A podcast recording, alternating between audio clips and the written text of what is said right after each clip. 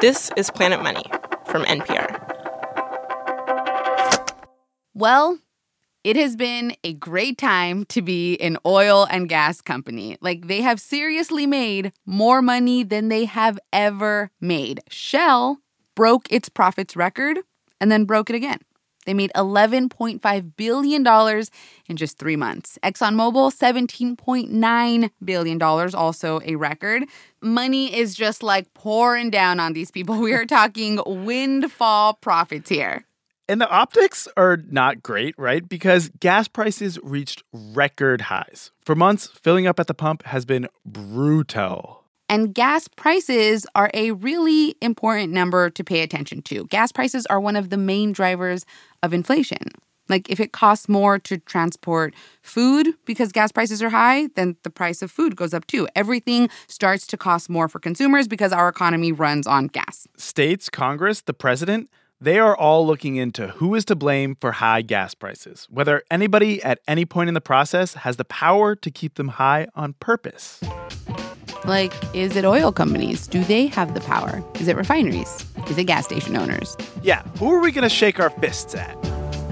Hello and welcome to Planet Money. I'm Sarah Gonzalez. And I'm Nick Fountain. Today on the show, what is to blame? To find out, we follow a barrel of crude oil sold in the global market to the refinery, where it gets turned into gasoline and then sent to your gas station. We'll tell you how much everyone profits at each step of the process and show you cent by cent how we get to the price we see at the pump. There will be math. Simple math. It's addition. And one division. One division, that's right.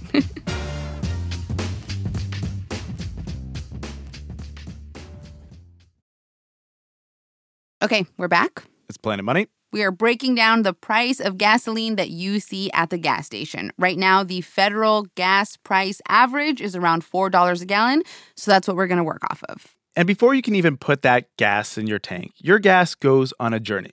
And today, we're going to go on that journey with it. Yep, it's a gas math journey. There will be some drilling. There's probably going to be a little shipping. A little bit of refining. Maybe even some fill-in of the tank.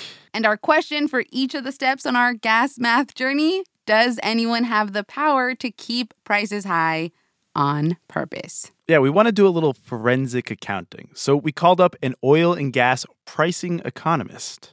Okay. Great. So we are recording. This is Severin Borenstein. The phone is just lying on the desk. Can you hold it up to one ear? Or? Oh, Sarah, you want me to hold that to my other ear? I'm so sorry. Okay. Severin has been studying the oil markets since the nineteen eighties. He's at the Energy Institute at U C Berkeley. And Severin says that one thing in particular affects the price we see at the pump more than anything else. And it's the raw ingredient that makes up our gasoline, crude oil.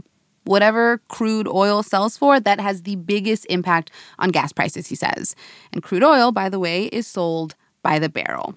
Before the pandemic, a barrel was going for about sixty bucks. Right now, it's going for about one hundred bucks, which is high.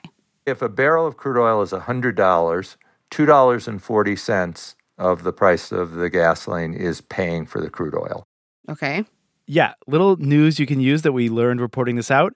There are forty-two gallons in a barrel of crude oil. So whatever the price of a barrel of crude oil is, divide that by forty-two to get the cost of a gallon of crude. So one hundred-ish dollars a barrel divided by forty-two gallons in a barrel equals about two dollars and forty cents. So a fun, simple way to think about this is whatever price you see at your gas station right now, about two dollars and forty cents of that is just the cost of the raw crude oil. It's a biggie. And since crude makes up the largest proportion of what we're paying at the pump, that four dollars a gallon, we are going to spend the largest proportion of our show discussing it. It's important to always talk about the crude oil market and recognize it is a world market. Yeah, crude oil is sold in the global market. And if you think of this global market as this, like, you know, clear-cut website with a list of sellers and buyers and prices or something like that, yeah, it is not that. The global oil market is just a bunch of people with phones making phone calls. And usually the buyer is a refinery, someone who wants to turn crude oil into diesel, jet fuel, and of course, gasoline. So I'm some refinery. I want oil. What do I do? You go to a broker typically, and sometimes you have your own, uh, and you say, I need to line up this much oil for delivery to this refinery point. Say Nick and I have a refinery in Europe. Nick and Sarah's refinery. Sarah and Nick's refinery. We all know who the boss is here. It's not a lie. Okay, so we want some crude oil delivered to us. I get on the phone with my broker and I say, okay, I want a certain type of crude oil. I want it to have a certain gravity. That's the weight. There's heavy crude. There's light crude. And a certain sulfur content. That's the sweet sour. Mm-hmm. I want the sweet stuff. I heard that's the that's the stuff we like, right? That's right. Okay. Well, uh, yeah, mostly. Not always, but yeah. Um, and uh, then the broker goes and looks for companies that are selling. Our broker starts calling up basically every oil company, every seller in the world. Like, all right, Sarah and Nick's refinery is willing to pay this much per barrel. An oil seller in, I don't know, the Middle East somewhere is like, yeah, I like that price. And that's it. The deal is made. But one thing you should know about oil buyers and sellers and brokers is they are kind of a gossipy bunch. Yeah, a little bit. Everyone involved in our deal, people who are not even involved in our deal, they all start like whispering about the deal that Nick and I just made. There are these like professional gossips whose job it is to call around and poll people. Like, hey, hi, nice to talk to you again. Uh, so how much did you just pay for that barrel of oil? And then you over there, how much did you sell that barrel for? This is happening all day long. Oh, this is happening constantly. Every hour. Yeah. And there have been issues of false reporting, although they claim they're very good at checking. These professional gossips, who are actually called information service companies, and they're very important to the process, they turn around and they sell that pricing information to brokers. Like, okay, there are a bunch of sales going on in Europe right now for ninety-two dollars a barrel. In the Gulf Coast, it's going for ninety-four dollars a barrel. So everybody knows what the going price of crude oil is. And that price doesn't vary much around the world. Mm-hmm. I have kind of a dumb question. Okay.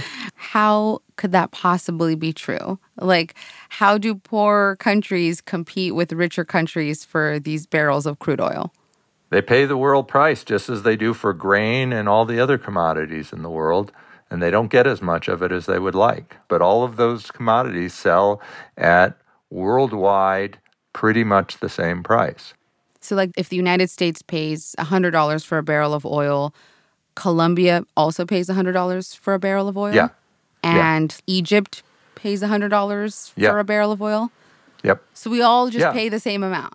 Because if they didn't, the sellers would go to the place that w- will pay more.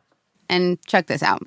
If any one place ever does offer to pay more for oil than another place, that variation is temporary. It will not last long. The prices will be forced back together anyway, because crude oil gets shipped around the world by these tankers, these very large crude carriers.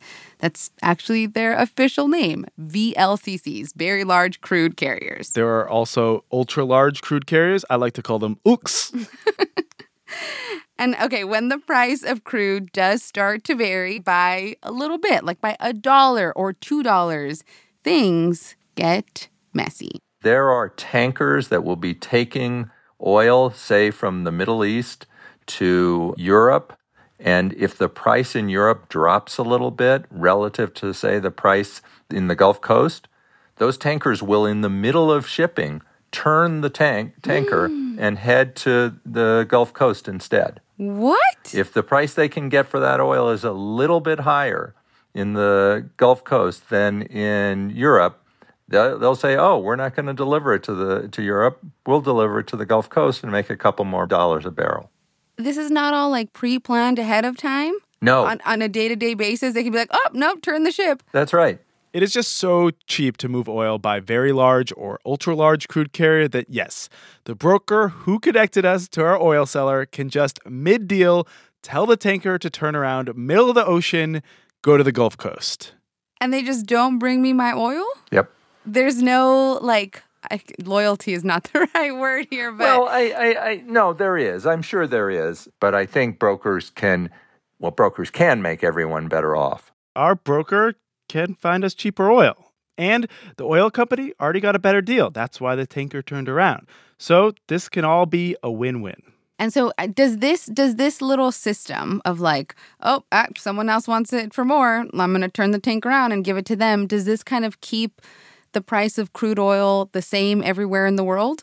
Exactly. So that ability to move oil very easily from location to location and to switch delivery points is what the market refers to as arbitraging. And so that arbitrage is what keeps prices very close together. The tankers turning around in the middle of the deal or even just threatening to turn around, that is how prices are forced back together. And there's a fancy economic idea for when prices are forced back together. It is called the law of one price. The law of one price, which says the same good should sell for the same price all over the world, if a couple things are true. Mainly, transaction costs and transportation costs are zero. Which doesn't happen very often with physical goods because, like, what costs zero dollars to transport, right? But oil, oil does get pretty close to being a perfect example of the law of one price because it is so, so cheap to transport oil. All right, so we went looking to see if anyone could manipulate the price of oil. And what we found was, let's do it here. Buyers. And sellers. And tankers. And those tankers that are turning around. And brokers and a law that isn't an actual, like, law law. Basically, we found the market. Yep. It's the market that's determining the price. You knew it. You felt it. You know, you hear people saying, like, are gas companies price gouging? Are they, you know, doing yeah. X, Y, and Z to try to, like, get more profits in this moment?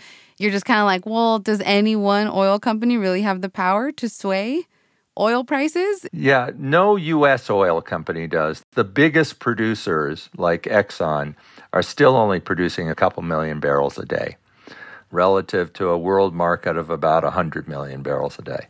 And I mean, oil companies could keep prices high by withholding oil from the world market. That would drive up the cost of a barrel.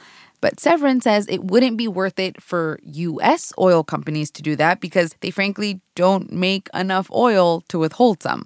But some companies, some countries, they do make so much oil that they can withhold a bunch of it. And it doesn't hurt them because they're still selling a bunch, like Saudi Aramco or the group that it's a part of, OPEC.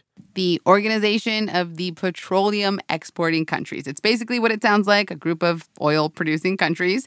OPEC produces twenty-eight million barrels a day. That is almost thirty percent of the world's supply. So they do have the power to manipulate oil prices and therefore gas prices, and they use it. Like, they withhold oil on purpose to limit supply. But OPEC does not fully account for that wild spike in oil prices that we've seen recently. That story is a little more complicated. And for help telling it, we called up another economist, Ryan Kellogg. He used to work at B P. He was a well test engineer. They actually offered him one of those jobs as an oil broker. I turned that down. I decided I did not want to do that, and I became okay. an academic instead. Any regrets about that decision? Uh, no, I'm pretty happy with with how things turned out. Ryan is now at the University of Chicago, and he has focused a lot on the incentives that actually convince oil companies to increase supply, to drill for more oil. And there is one number that he pays a lot of attention to, rig counts. Exactly. So rig counts, rig counts are a measure of how many drilling rigs in the U S are actively drilling an oil or gas well at any given point in time. The rig is basically the drill that pokes holes in the ground looking for new oil. So rigs equal new oil supply. And after the pandemic hit and oil prices collapsed, rig counts collapsed along with it, basically to the lowest level in recorded history. It was a rough time to be a rig worker. Everything came to a standstill. No one wanted crude oil because no one wanted gas. No one was driving.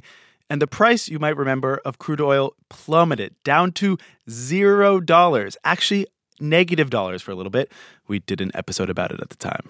Oil companies were like, mm, at zero or close to zero dollars, it is no longer worth it to drill for oil. And so the number of rigs in operation, the rig count, dropped. So we're talking about going from a bit over, right around a thousand rigs down to about two hundred fifty. Oh, by crap. the that's summer a, of twenty twenty. That's a big difference. Yeah. The industry more or less stopped drilling. Hundreds of rigs were taken out of commission. Yeah, the industry term, they call it stacking a rig. Stacking. Stacking it. Yeah, that they're not literally stacked on top of each other, or at least I don't think they are. But you can imagine just, you know, a big open field in the middle of West Texas where there's just a bunch of rigs sitting there. So we were not tapping new sources of oil. We had low oil supply. And then two things happened that changed everything.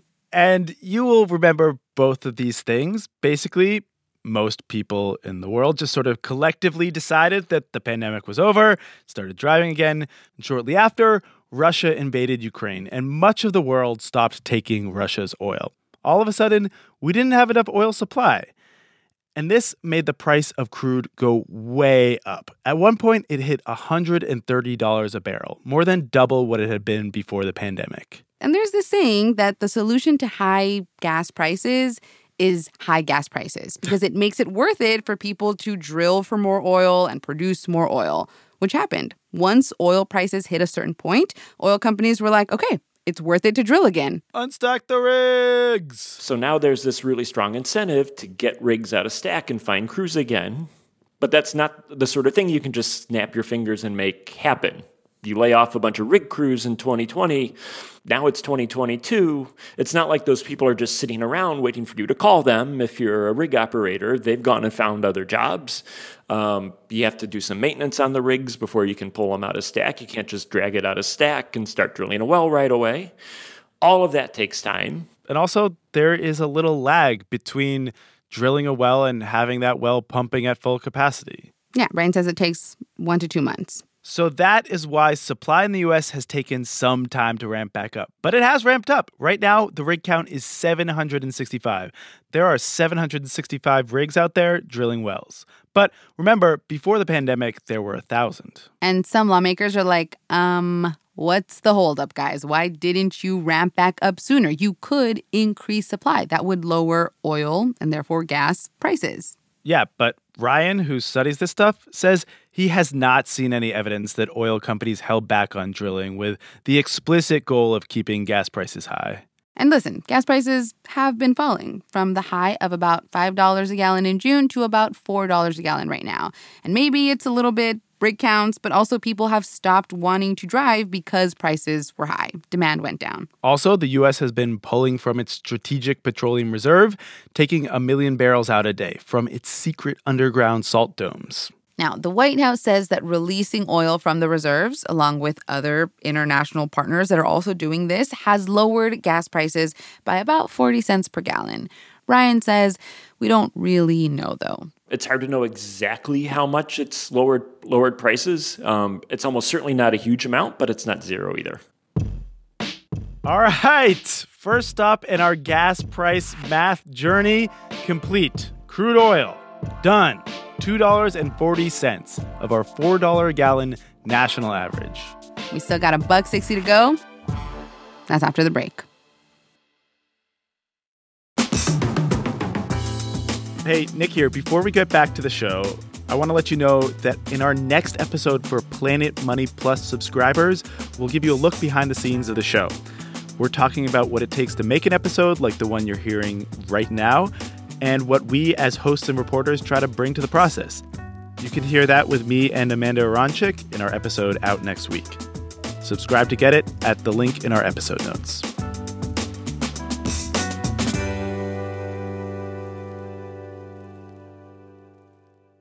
All right, let's do this. It's Planet Money. We got some crude. That alone makes up two dollars and forty cents of what we pay at the gas station for a gallon of gas. But you cannot put crude oil into your car, right? Mm-mm. Well, yeah. Right, okay. That, that, it makes up that component of the price of gasoline. Okay. Severin Borenstein, who told us about tankers turning around in the middle of the ocean, he is back to walk us through the next step in our gas price math journey.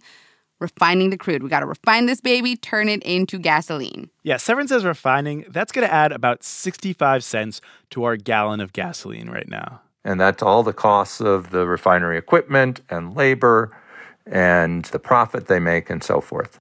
Now, if you ever wondered what refining is, it is basically boiling oil and then collecting the vapor, some of which is gasoline, and putting it through more pipes than the human mind could possibly comprehend.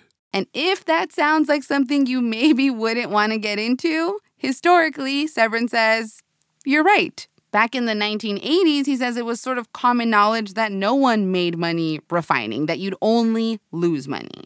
But recently, whoo-hoo, refineries have been making out like bandits. Oh, yeah. The refineries were making boatloads of money a few months ago, more than double uh, the normal level. More than double their normal profit margins. And the reason why is similar to rig counts.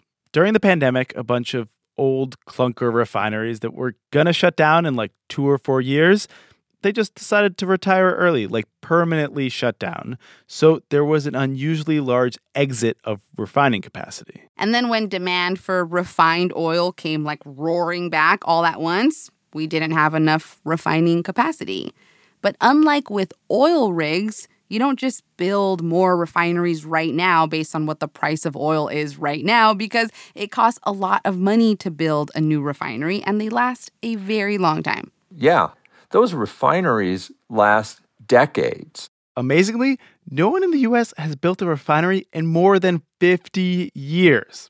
And there are all kinds of signals that maybe we won't need refineries decades from now because, you know, maybe we'll all have electric cars and ride e-bikes and have solar panels on our roofs, you know, green energy. At the same time, we are saying that uh, we'd like more refinery capacity today. We're saying we actually want to use a lot less of this product ten or twenty years from now.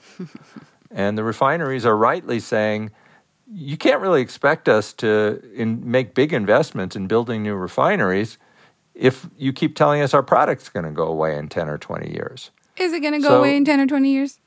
Well, I think we're going to make a lot of progress. And I think that actually ten years from now, the oil market is going to look completely different. ten? Because no. ten. If we take even twenty or thirty percent out of world demand, the price of crude oil will collapse. It will go down to twenty or thirty dollars a barrel. Well, we're going to check back in with you in ten years. Please do.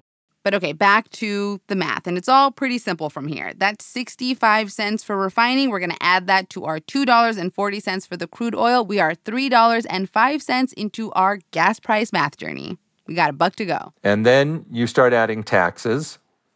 And there's eighteen point four cents is the federal gas tax. And that has been the federal gas tax since nineteen ninety-three. It hasn't changed. The federal gas tax goes to pay for highway maintenance, things like that. So add eighteen point four cents. Now we are at three dollars and twenty-three cents and four tenths of a cent. But no, no, no, we are not done with taxes yet. We got the state ones. State taxes vary enormously, but average in the United States about thirty cents a gallon. So we're at like three dollars and fifty cents-ish. Right. three dollars and fifty-three cents and four tenths of a cent, to be exact. But we still haven't delivered the gasoline to the gas stations, and we still haven't paid to operate the gas stations. And those numbers are harder to pin down. As we are all painfully aware, gas prices, they for sure do not follow the law of one price. They vary a ton city to city, even block to block.